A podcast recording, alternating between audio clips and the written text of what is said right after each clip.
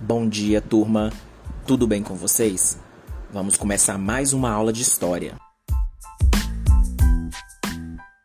O tema do PET 1 da semana 1 é a Proclamação da República. Você sabe o que foi esse movimento?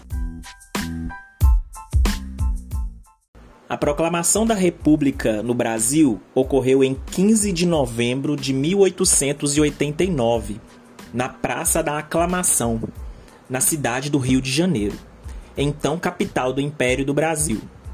Quando um grupo de militares do Exército Brasileiro, liderados pelo Marechal Manuel Deodoro da Fonseca, que veio a se tornar o primeiro presidente do Brasil, destituiu o imperador Dom Pedro II e assumiu o poder no país. O evento representou o início da era republicana e o fim da monarquia.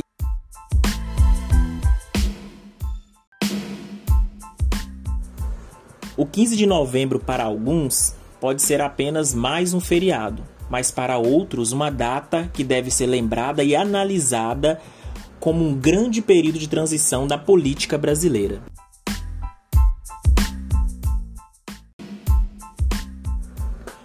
Uma curiosidade do período foi que, mesmo depois de proclamada a República, ninguém quis levar o telegrama com a notícia para Dom Pedro II, que estava em seu palácio em Petrópolis.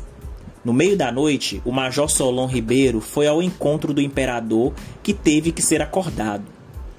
Com medo de manifestações a favor da monarquia, os líderes do movimento pediam que Dom Pedro II e sua família partissem naquela mesma madrugada.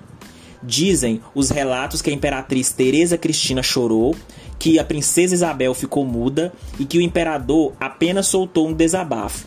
Estão todos loucos. Antes de viajar, no dia 17 de novembro, Dom Pedro II escreveu uma mensagem.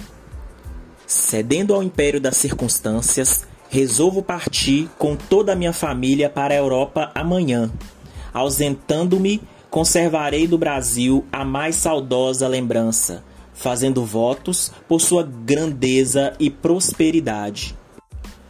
No momento de embarcar, o imperador recebeu um convite de seu sobrinho Dom Carlos, rei de Portugal, colocando à sua disposição um dos seus palácios em Lisboa. Dom Pedro agradeceu, mas não aceitou a oferta. Anos depois, Dom Pedro morreu deitado num travesseiro que ele encheu com a terra brasileira.